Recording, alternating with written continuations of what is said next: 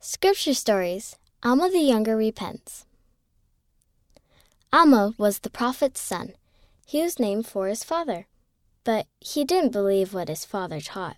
He told people that the church wasn't true. One day, an angel appeared to Alma. The angel told Alma to repent. For three days, it was like Alma was asleep. He was thinking about his bad choices. Then Alma prayed to be forgiven. And he was! He felt Jesus Christ's love. Alma woke up and taught others about how Jesus saved him. I can repent when I make a wrong choice. Jesus will always be there for me. End of Scripture Stories. Alma the Younger Repents. Read by Shannon Nelson.